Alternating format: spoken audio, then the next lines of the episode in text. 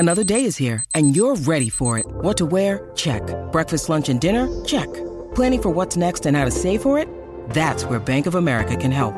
For your financial to-dos, Bank of America has experts ready to help get you closer to your goals. Get started at one of our local financial centers or 24/7 in our mobile banking app. Find a location near you at bankofamerica.com/talktous. What would you like the power to do? Mobile banking requires downloading the app and is only available for select devices. Message and data rates may apply. Bank of America N.A. member FDIC. When you need mealtime inspiration, it's worth shopping Kroger, where you'll find over 30,000 mouthwatering choices that excite your inner foodie. And no matter what tasty choice you make, you'll enjoy our everyday low prices, plus extra ways to save, like digital coupons worth over $600 each week. You can also save up to $1 off per gallon at the pump with fuel points. More savings and more inspiring flavors make shopping Kroger worth it every time. Kroger, fresh for everyone. Fuel restrictions apply.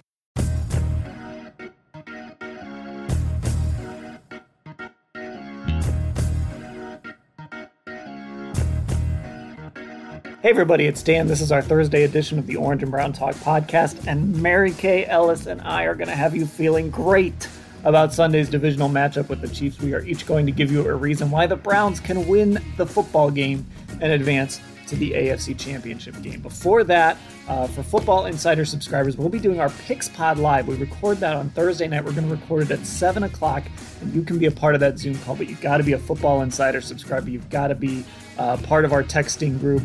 To check it out, go to Cleveland.com/Browns. Click on the blue banner at the top of the page to get more information and to get yourself signed up. So now, on to our Thursday pod.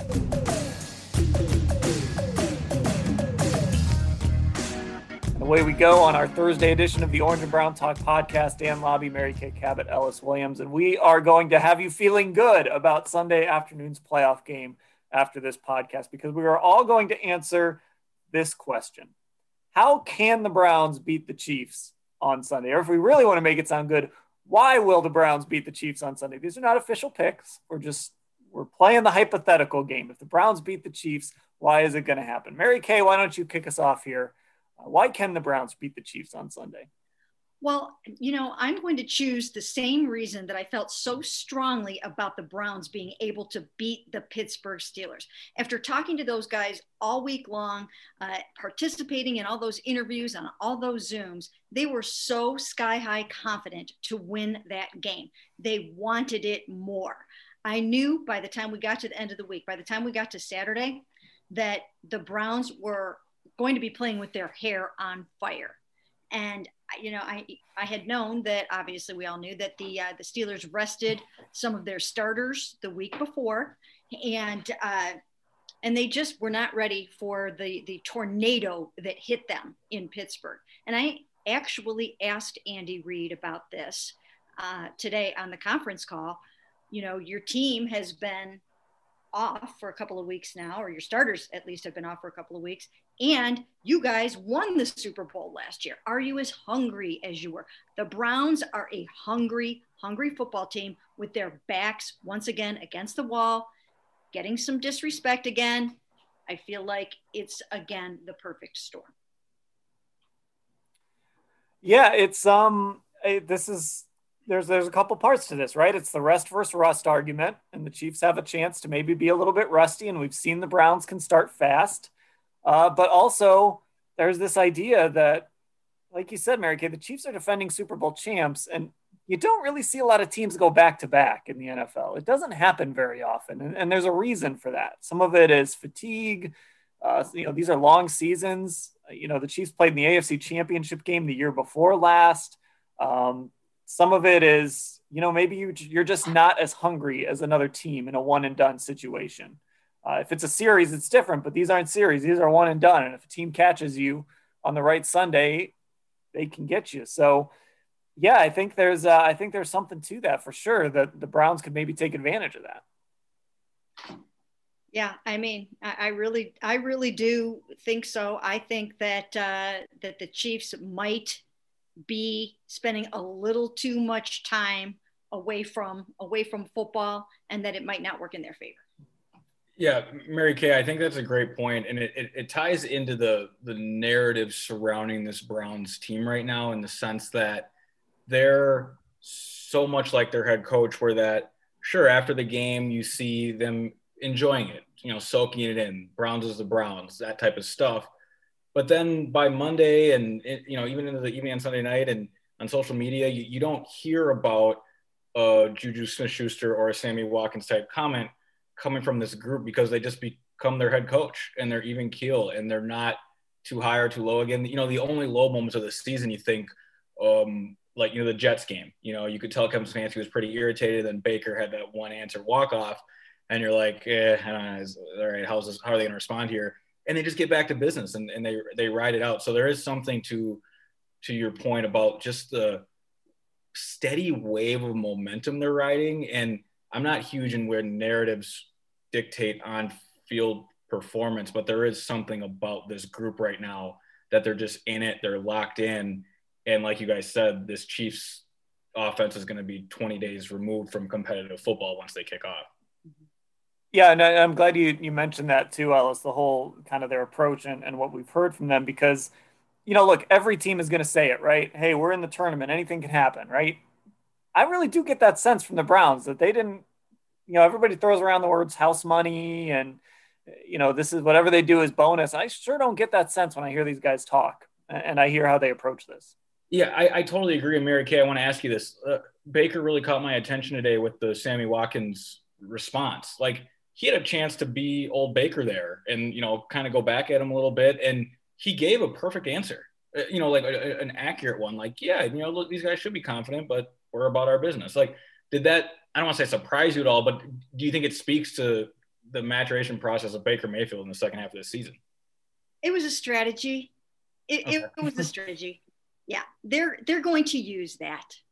They will absolutely 100% use exactly what Sammy Watkins said, and they will use what Chase Claypool said. They will use it. They might not be able to work themselves up into the exact same lather that they did for the Juju Smith quotes, which, I mean, I'm telling you, do you guys remember what happened when the San Francisco 49ers and Nick Bosa used the flag planting against Baker? I mean, he played with his hair on fire in that game. There is an emotional, motivational side of this game that is enormous. Now, it affects some people more than others. You've got the Joel Batonios of the world that will always say, nothing external motivates me. I'm internally motivated, and, you know, that's just how I roll. Well, there are plenty of other players that get their game face on with bulletin board material. And Juju did them a huge, enormous favor in that game. I think to a little bit of a lesser extent, Sammy and Chase, not so much Chase because he plays for the Steelers, but Sammy, it was sort of a genuine, because I think his response might've come during the game. It was sort of like you know, like off the cuff, I wouldn't go that far. I mean, like, he meant that.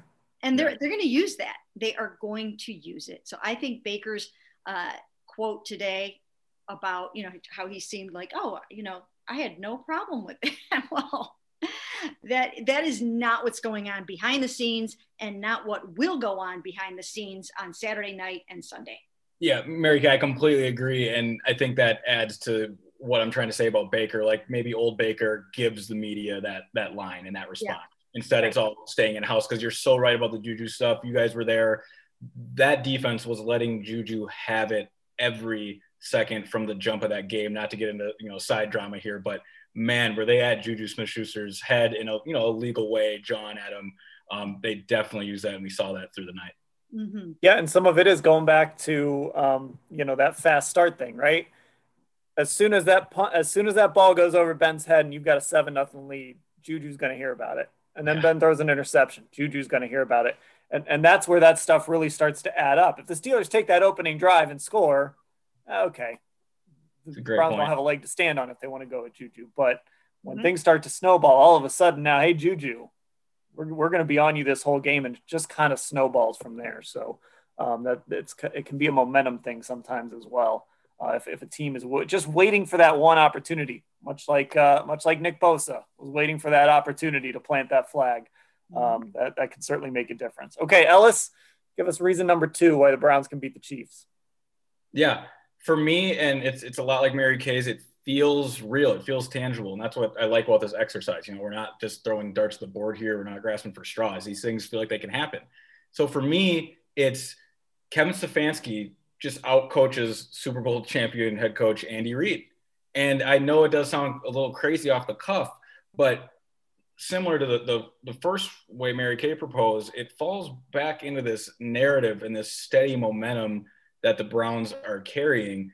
And look, Alex Van Pelt called a great game on Sunday night, and Mary Kay, this is probably something we talked about in the offseason, but like, I wonder if he's going to get play calling, offensive coordinator chances elsewhere now, just after that one game, because it just was impressive. That screen, he had that signature moment. We talked about that in the post game, but still, Kevin Stefanski's fingerprints were all over that game plan. The concept to get the ball out of Baker Mayfield's hands that quickly, these guys are collaborating in-house, and you can tell Kevin Stefanski was a part of that. So perhaps we're just watching the accelerated rise of one of the sharpest, brightest, best play callers in football. And while the momentum is there and the kettle's hot, and they haven't, the defensive coordinators in the league haven't had an offseason to figure Stefanski out yet, so to say, maybe he just keeps going and he has his almost crowning moment without scheming Andy Reid. You know, there's ways to attack this Chiefs defense. Listen to Gotta Watch the Tape. We'll unpack all that on Friday for you guys. And I just wouldn't be surprised if Kevin Stefanski pulls the right levers and is able to unlock that. Now, of course, things got to go the right way. If the Chiefs punt, you score points. That's how Kevin Stefanski can both have a master game plan, but then also play opportunistic football by taking advantage of those low points Mary Kay is proposing from the Chiefs.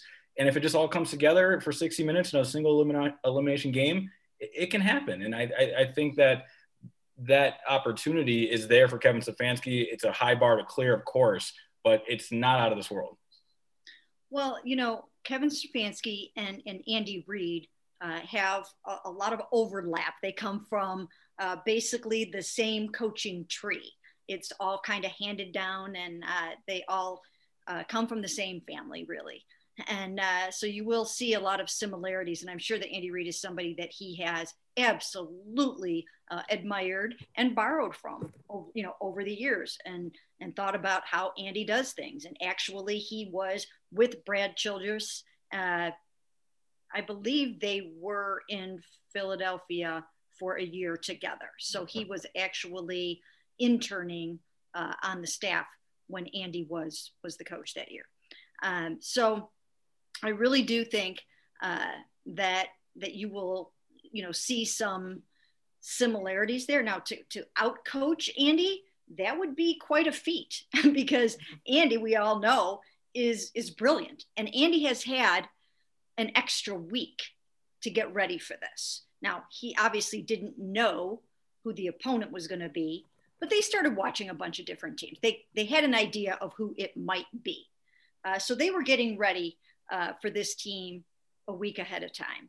And they, you know, they will be very well prepared and very well coached because that's who they are. But when you look at the Cleveland Browns, they have so many different weapons on their offense now with a complete offensive line right in front of it all that it's just humming along. I mean, they hit their stride. At the same time, I think the Chiefs started to show a few little chinks in their armor.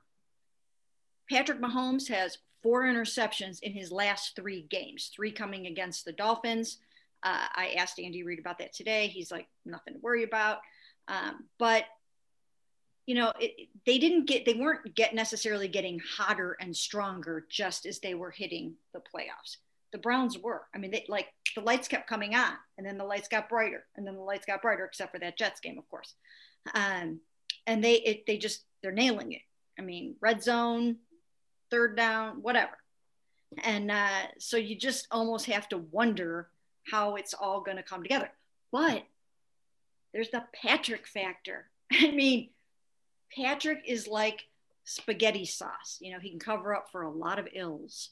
You know, you just pour it on there, and whatever else is going on, he can make the magic. So it'll be very interesting. Yeah, Andy Reid after a bye in his career, I believe I have to add one to this total, 19-3 in the regular season, 5-2 in the postseason. So this is a guy that certainly wins a lot of games after buys. But Ellis, I think to your point, there's more to this than just, scheme versus scheme and play caller versus play caller. There's also the whole game management side of this. And that is an area where Andy Reid certainly has improved, but he's also had his hiccups. And even last year, I kind of joked in the Super Bowl, he had to run out that clock and there was no chance they were going to blow the game, but he had to kind of do the math on the time to figure out what they needed to do on the last play of the game to actually get that thing to zero. And so he's had some time management issues. He's had some timeout issues. And that's an area where, the Browns have really put together this structure where, they have meetings during the week, and I'm sure that, look, they're not the only team that does this, but they have meetings during the week where they're going through these situations. And there's somebody in the booth who's helping advise Kevin Stefanski on when to use challenges, when to go for it. We're not going to see that Mike Prefer challenge that we saw the other night when it was pretty clearly a catch. So the game management stuff could be an area where maybe the Browns and Kevin Stefanski get a little bit of an edge against Andy Reid, especially if, the scheming and the play calling ends up being a wash. Yeah, Dan, I totally agree. It's the margins where the Browns could find an advantage against a Chiefs team that just isn't always buttoned up, like you're saying, to the point of them starting slow and Andy Reid having some time management issues at the end of games.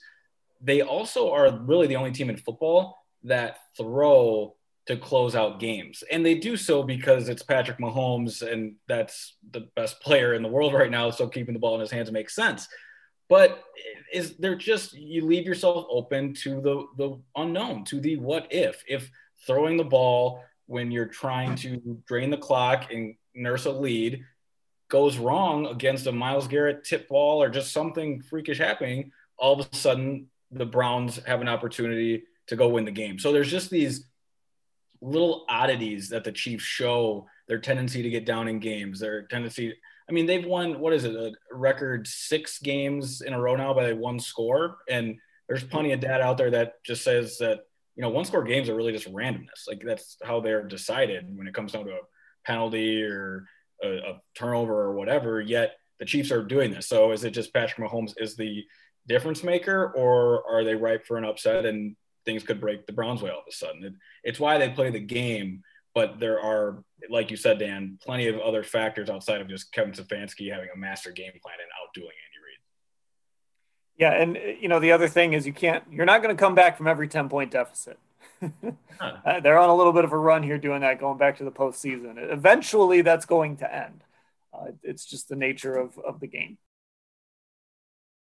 Okay, my reason is just sort of how I think the game is going to play out. And I think it speaks to some of that randomness that you brought up, Ellis, and just the randomness of what can happen in a one-and-done game. I think the line on this is still 10, which I think this is going to be a close game. And I think that way because I think it's going to be a shootout. I feel like this is going to look a little bit like the Ravens game. And we're going to have these teams punching and counter-punching. I don't think we're going to see a whole lot of punts. I don't know if we're going to see a whole lot of field goals. I'm curious if maybe this is the week when Kevin Stefanski gets a little aggressive going for 2 in some spots. I think there's going to be a lot of points out there. And when there's a lot of points, you can get to a situation where it comes down to whoever has the football last. And maybe this scares Browns fans. Maybe this is a game that rests on the foot of Cody Parkey at the very end, or the Browns making sure they don't score with 90 seconds left, that they score with 15 seconds left.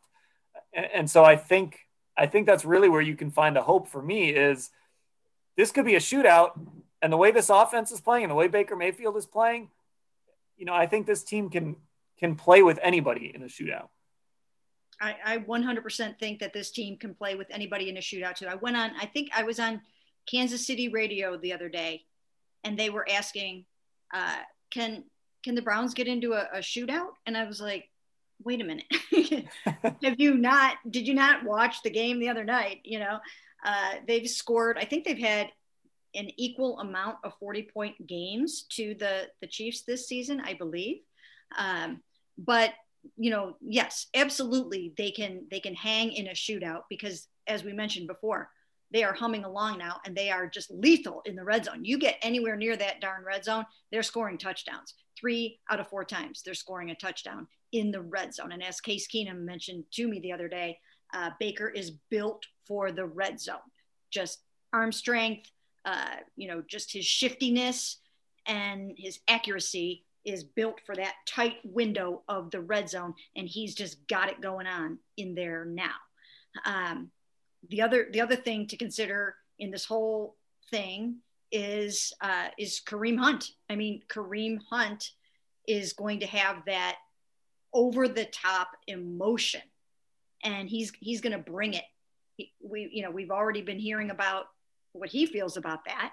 And I think that, and he'll be part of that shootout, and a big part of it, because a shootout for the Browns includes a running game. It includes big running plays, big chunk home runs on the ground. So, and Kareem can bring that both in the passing game and in the running game. So shootout, heck yes. The Browns are like, bring it on. You want to go 48, we'll show you 52. Yeah, Mary Kay, I'm so glad you mentioned the running game, because I worry that when we say shootout, fans think Baker Mayfield's just going to throw it all over the place. And Baker Mayfield could easily throw for 5 touchdowns in this game. He just threw for 3 last week. But my point is that to win in a shootout against this Chiefs team, the running game must play a major factor, because if you go back and look at really the only wart on the Chiefs' schedule this year, it came against the Raiders, and they had explosive plays. Don't get me wrong. Henry Ruggs had a 72-yard catch. I think his stat line was like 2 catches for 162 yards or something like that. They stretched the field.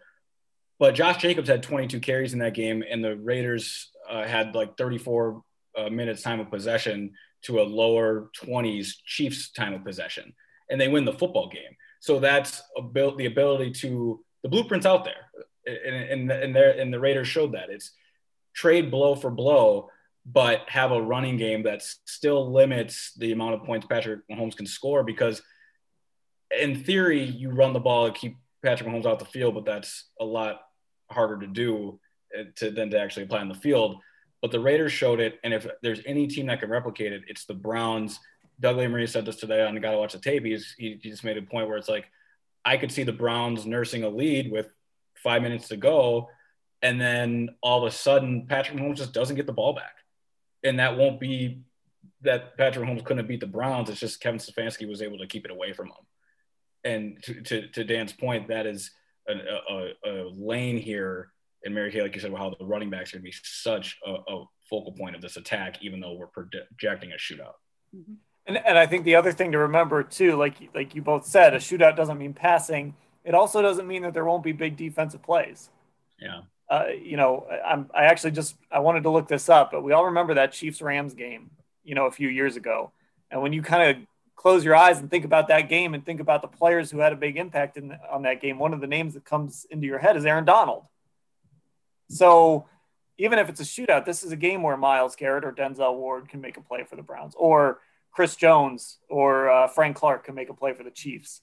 So it doesn't mean that there can't be a game-changing defensive play too. And so that almost just adds to it, because maybe one of those plays turns into a short field and a score, or maybe just the defense scores or something like that. So shootouts can look very different, but I think it also kind of increases the randomness. If it's not just Kansas City getting the ball over and over again and scoring, if it's Kansas City scores, the Browns score, and you just go back and forth and you're waiting for that one defensive play or that one punt or something, that one bad coaching decision to not go for it on 4th down and punt the ball away from the 46-yard line. You're just waiting for that one thing to sort of swing the game in one team's favor. I hope there are some big defensive plays. I can't stand the NFL looking like a college game. I don't want to see, Oklahoma versus Texas Tech. I don't want to see 66 versus 59, where you just easily go down and score. I mean, that's just, I don't enjoy those games. I find myself walking away from those games and like finding something else to do for a little while and coming back and seeing how many more touchdowns there were. I mean, I love a good defense. And now Kansas City doesn't have Chandler Jones anymore, but they still have some good defensive players. They're horrible against the run. And that's going to be a huge factor. I mean, there are areas of this game where the Browns have the advantage, and they have the advantage in offensive line and running game against the Chiefs. And I think that's going to be huge. Yeah, I think it's important to note that this is the highest over-under in Vegas, I believe, at 55 off the top of my head. So, Dan, Vegas agrees with you. I think you're on something here. And I think I would still take the over. Right. Yeah, I totally agree.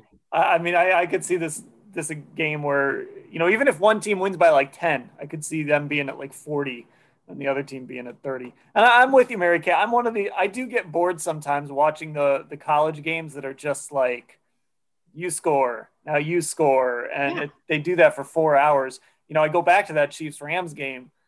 There were a lot of points in that game, but it was fun because there were defensive guys making plays. Yes. And making an impact on that game. So, yeah, sometimes that Big 12 style of game can get a little bland. So, yeah, give me some big defensive plays on Sunday. And you know, there is somebody coming back that I think is going to really want to make a couple of big defensive plays, and that's Denzel Ward. He's missed the last two games.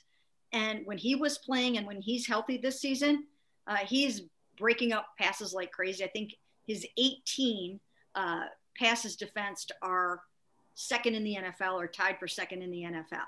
And I mean, he's been locked down on his man, and he's just been tremendous. He didn't have enough interceptions or enough games played to make the Pro Bowl this year, but down for down, if you just put on his tape next to other good cornerbacks in the NFL this season, he is right up there. And I think he's going to come back as long as his body will allow it, as long as his lungs will allow it. He admitted today that he had a pretty bad bout with COVID, so he might not be the Denzel that he was before, but if he's anything close to that, I think he's going to make some big plays. Yeah, it's a great point, Mary Kay. Much needed return of Denzel Ward. The Browns keep getting key pieces back. Bill Callahan returning. Kevin Stefanski expected back tomorrow, right? Mm-hmm. So you know, this is.